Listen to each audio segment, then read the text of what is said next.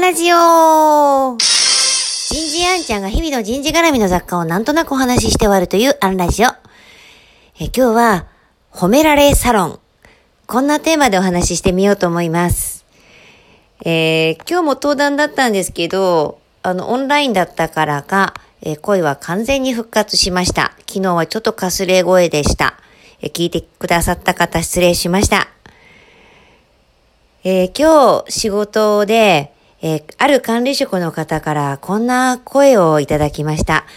いや、こう部下は褒めて叱って育ってる。それはなんか分かってるんだけれども、なんか叱ることはできても褒めることはちょっと苦手でね、と。まあ比較的こう50代の男性って自分たちもそうだったので、なかなかこう褒めべたっていうのはあるかもしれません。えー、ちょっとここで褒めるまでのステップを3つ、3段階にしてご紹介しますね。1つ目、まず部下の言動の事実をつかむ。もう探偵ホームズのように観察が必要です。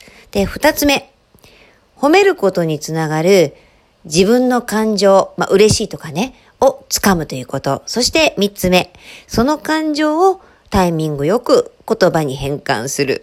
実はこう褒めるって、この3段階から成り立ちます。まず、えー、一番に不足する方。えー、要は、えー、観察ができていない。えー、2番目、自分の感情をつかめていない。まあ、つかむのが苦手な方。よくよく自分の、えー、心の声を内省することが必要。えー、そもそも3つ目、その感情を言葉に変換する、その言葉にできない方。まあ、褒めべたって言いますけれども、どうやらタイプがありそうです。えー、とりわけ3番目の、こう、言葉に変換するのが苦手な方に、思いつく限り褒め言葉をあげてみてください。なんてお願いをすると、まあ、見事なまでに言葉が出てこない。そう。褒めるには語彙力も必要なんです。えー、そんな3番目のタイプの方におすすめしたいサイトが、褒められサロン。おそらく Google 先生に聞いていただくとすぐ出てくると思います。えー、ここに、えっ、ー、と、ニックネームと、えー、性別が、まあ、自分の、え職種を入れると、まあ、パソコンの画面いっぱいに永遠に褒め言葉が出てきます。